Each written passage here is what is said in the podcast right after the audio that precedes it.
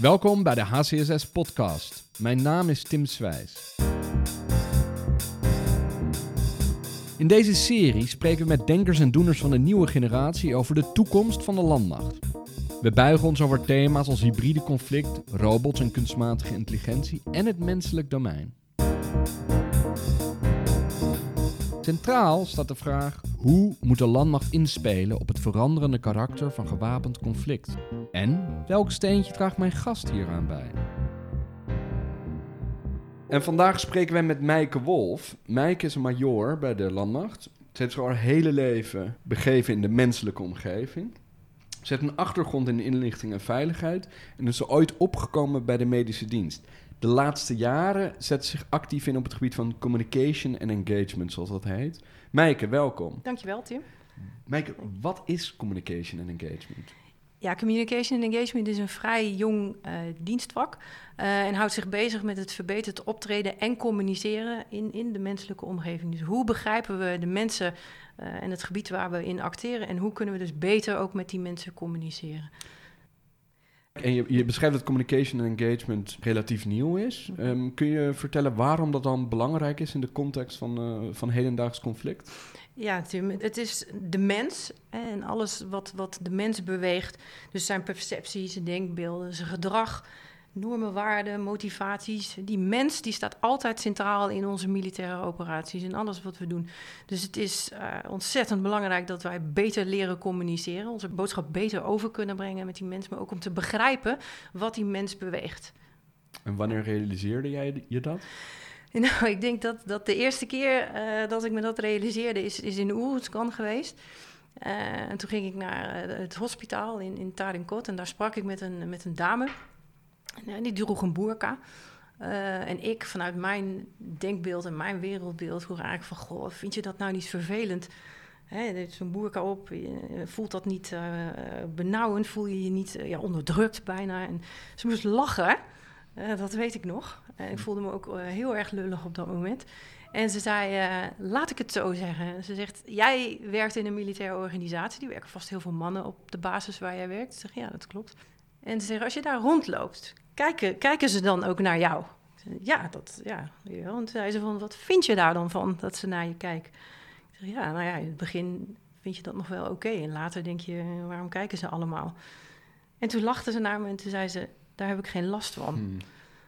En dat was echt zo'n moment dat ik dacht, ja jeetje, ik heb echt heel anders naar jouw situatie gekeken. Ik heb door mijn lens, vanuit mijn perspectief naar jouw situatie gekeken. Als ik dat niet had gedaan, had ik ook wel andere vragen gesteld, denk ik. Interessant. Ja. En een sprekend voorbeeld. Tegelijkertijd vraag ik me ook af, kunnen we dat dan soort van doorvertalen naar de context van de militaire missie en hoe dat helpt en bijdraagt aan het bereiken van je doelen? Ja, dat denk ik wel, Tim. Want er zou echt een andere balans moeten komen tussen bepaalde informatiestromen die we hebben. En die we ook gebruiken voor zowel de planning, maar ook de uitvoering van onze operaties. Dus als we beter in staat zijn om die mens te kunnen begrijpen en de bijbehorende informatie daarover te verzamelen, kunnen wij van wat we altijd noemen situational awareness naar daadwerkelijke situational understanding toe gaan. En heb je daar ook voorbeelden van? Ja, ik denk dat ik dan een voorbeeld moet noemen uit Mali. In Mali liepen wij aan tegen een vraagstuk en dat ging over het verhoogd gebruik van het aantal bermbommen. En wat je dan vaak ziet in zo'n situatie is dat we meteen overgaan tot actie. Dat ligt in onze comfortzone, we zien een probleem, we willen iets doen. Maar waarbij het veel belangrijker is om dat probleem eerst beter te identificeren. Wat is nou eigenlijk het probleem? En waar het mee begint is een stukje segmentatie, waarbij we zullen moeten segmenteren op basis van gedrag. Wat is het gedrag wat mensen zouden moeten vertonen? En segmenteren, wat bedoel je dus? Dat is het onderscheiden van doelgroepen die verantwoordelijk zijn voor het gedrag waar wij in dit geval een probleem mee hebben. Okay. Nou was het natuurlijk de missie in Mali een informatievergaringsmissie en een betere beeldopbouw krijgen. En wilden we dus dat mensen actief IED's, waar IED's lagen, aan ons zouden melden. Want dat gebeurde niet, of in ieder geval veel te weinig. Toen zijn we zogenaamde gedragsinterviews gaan doen. Dus wat we voorheen deden was eigenlijk vragen, de standaardvragen wie, wat, waar, wanneer. Mm-hmm. Maar dit was echt geënt op gedrag. En eigenlijk de centrale vragen, waarom melden mensen dat nou niet? Waarom melden mensen niet waar IED's liggen aan ons? Nou, we kwamen er in die gedragsinterviews erachter dat daar twee redenen voor waren. De eerste was, mensen waren bang. Dat is eigenlijk wel logisch, dat wisten we ook al wel. Bang om samen te werken met jullie? Ja, bang voor represailles. Ja. Ik denk dat mensen zijn vooral bezig met overleven in dat soort gebieden. En samenwerken met ons is vaak heel risicovol. Mm. Maar het tweede waar we achter komen, en die is met name interessant, is dat mensen helemaal niet wisten wat ze moesten melden. En dat klinkt heel erg raar, want je zou zeggen, ja, als je toch weet waar een bermbom ligt, ga je dat toch gewoon melden. Mm-hmm. En ze wisten niet wat. Wat moet ik dan melden? Waar die ligt, hoe die eruit ziet. Maar ook niet waar. Waar moet ik dat dan melden? Wat moet ik bellen? Wie moet ik bellen? Ja, en moet je dan wel bellen? Dus als je die twee dingen samen neemt, mensen zijn bang en mensen weten niet waar en hoe ze moeten melden, mm-hmm. moet je gaan nadenken, hoe kunnen we dat dan wel faciliteren? Dus daar doe je ook onderzoek naar. Hè? Waar haalt u uw nieuws? Hoe bereikt u mensen als u iets aan mensen wil vertellen? En dat bleek dat telefonisch was. We hebben ook nagedacht over, kunnen we een tent naast het kamp neerzetten, waar mensen dan anoniem naar binnen gaan. Anoniem kunnen melden. Dat maar goed, dat brengt te veel risico met zich mee. Dus we hebben een anonieme tiplijn hebben we daarvoor opgezet. Aha. En hoe verspreidde je het nieuws van wat het nummer van de tiplijn was? Dan? Ja, dat is een andere vraag. Hè. Hoe bereik je mensen en hoe krijg je die boodschap op een juiste manier binnen. En dat bleek in dit geval de bus te zijn en de bushalte. Waarom was dat daar? Een aantal weken daarvoor was er een vrij grote aanslag geweest met een bermbom mm-hmm. in de buurt van een bus. Dus daar werd dagelijks over dit onderwerp gesproken. Oh, okay. Dus zaten mensen al in de mindset van dit onderwerp en maakten mensen zich natuurlijk ook zorgen van, ja, als ik met de bus rij, is dat dan wel veilig? Dus waar hang je dan een folder op van, hè, als je iets ziet, bel ons dan. En dat kan ook anoniem. En in de bus. Klassiek.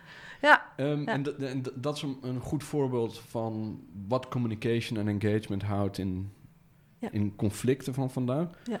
Hoe zie je dat voor in de conflicten van morgen? Ik denk dat het in het conflict van de toekomst alleen maar belangrijker wordt, dat we die mens leren begrijpen, wat een mens beweegt, waarom mensen bepaald gedrag vertonen en waarom ook niet.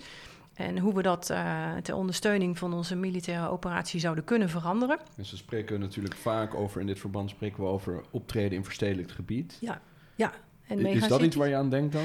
Ja. Ik was afgelopen zomer bijvoorbeeld op vakantie in Brazilië. Dan was ik in Rio de Janeiro. Een ontzettende grote stad. Ontzettend veel mensen op een hoopje. Mm-hmm. En toen dacht ik, jeetje, als we in toekomstige gebieden in dit soort steden moeten opereren, dan moeten wij echt beter aan de slag om te begrijpen wat die mensen beweegt. Begrijpen wat mensen doen, wat ze doen.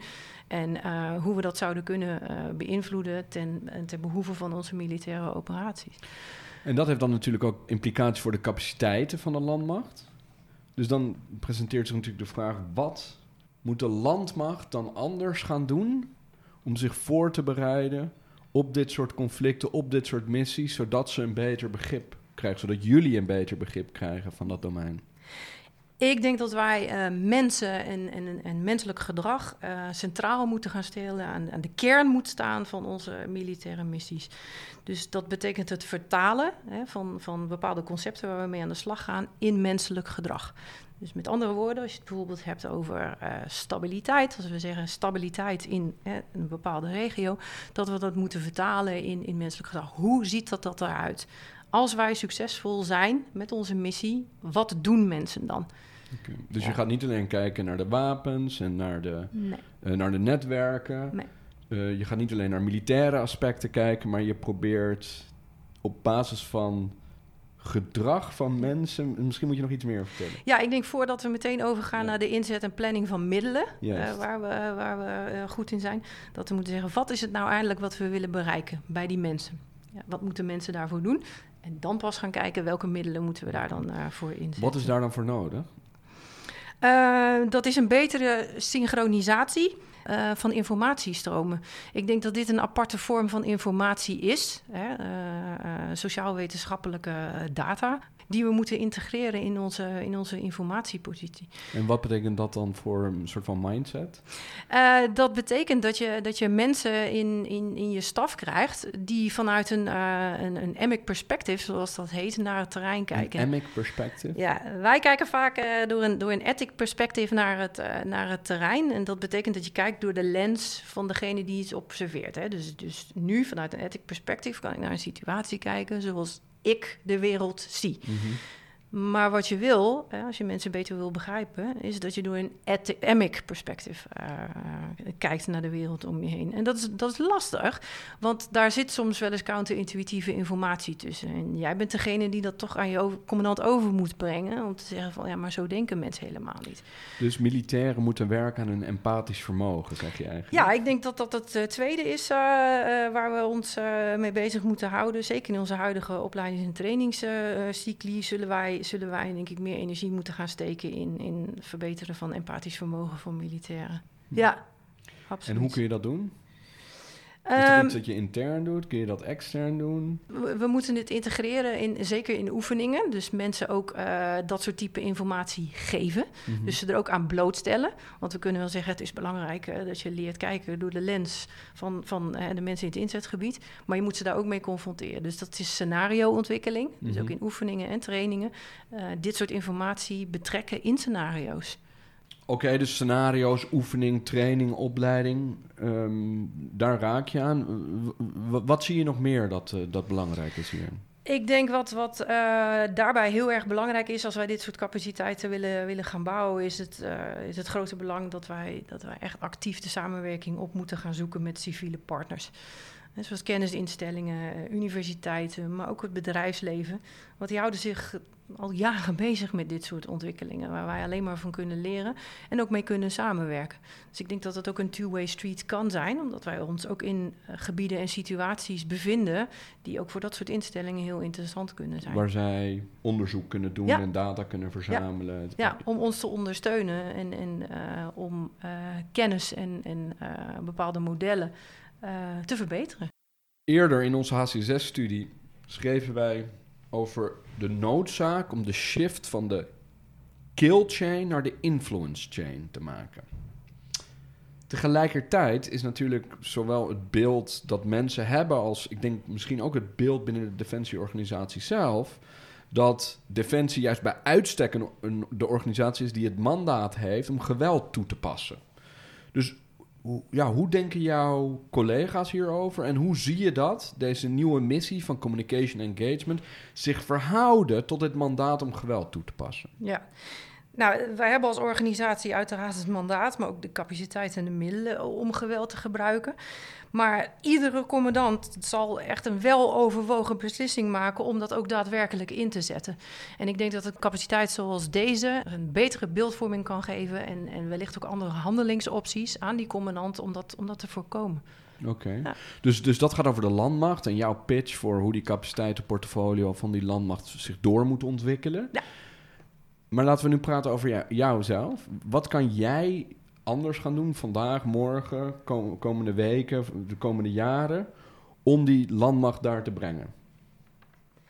Nou, ik wil me hard maken voor specialisten in de krijgsmacht. Dat vind ik heel erg belangrijk. Ja. We moeten meer specialisten hebben om dit soort capaciteiten te gaan bouwen. Om daarbij ook de bijbehorende kennis en opleiding te gaan borgen binnen de krijgsmacht. Maar we moeten deze specialisten ook binden aan onze organisatie. Ik denk dat hoe meer ervaring we opdoen, hoe meer lessons learned we hierin krijgen, hoe beter we worden en ook beter kunnen samenwerken met externe partners. En daar heb je dus echt specialisten voor nodig. Dit is een vakgebied en daar moeten we in investeren. Maar voor het actief inzetten van mensen zoals ik, zullen we dus ook aan de slag moeten met het opstellen van specialistenprofielen. Dat je ook een loopbaanperspectief hebt en carrière kan maken. Ja. Terwijl je niet een generalist wordt, maar een specialist blijft. Ja. En daarbij wil ik ook echt pleiten binnen de organisatie voor verdieping in plaats van verbreding. Ja. Ik denk dat dat voor mij veel belangrijker is dat ik me verdiep in bepaalde kennis dan verbreed binnen de organisatie. Omdat mij dat beter maakt als specialist en ik dus beter mijn commandant van informatie kan voorzien. En hoe kun je dan goed verdiepen? Of hoe kun je ervoor zorgen dat meer mensen zich kunnen verdiepen? Nou, ik zou denk ik aan de slag willen voor dit soort groepen collega's met het aanbieden van een bachelor of dan wel een master in de sociale wetenschappen. Dat is waar ik echt voor op lijst heb. Afhankelijk van het rangsniveau. Dit soort mensen verdieping aanbieden in plaats van verbreding. Een loopbaanperspectief aanbieden. Ja. Verdieping ook voor sommige mensen toejuichen en goedkeuren. Ja. En tegelijkertijd ook hun de academische vorming geven om deze specialist te kunnen worden.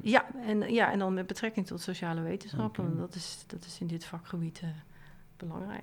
Meike, dank je wel. Interessant. We wensen je heel veel succes met je missie. Dank je wel, Tim. En voor onze luisteraars, volgende maand komen wij terug met een nieuwe aflevering van onze podcast De Toekomst van de Landmacht. Spreken dan met een andere denker of een doener van de nieuwe generatie. Heb je nou een suggestie voor een gast? Of is er een onderwerp dat we echt moeten behandelen? Laat het ons weten via info@hcss.nl of via Twitter @hcssnl. Dit was de HC6 podcast met Meike Wolf en Tim Sweijs. Tot de volgende keer.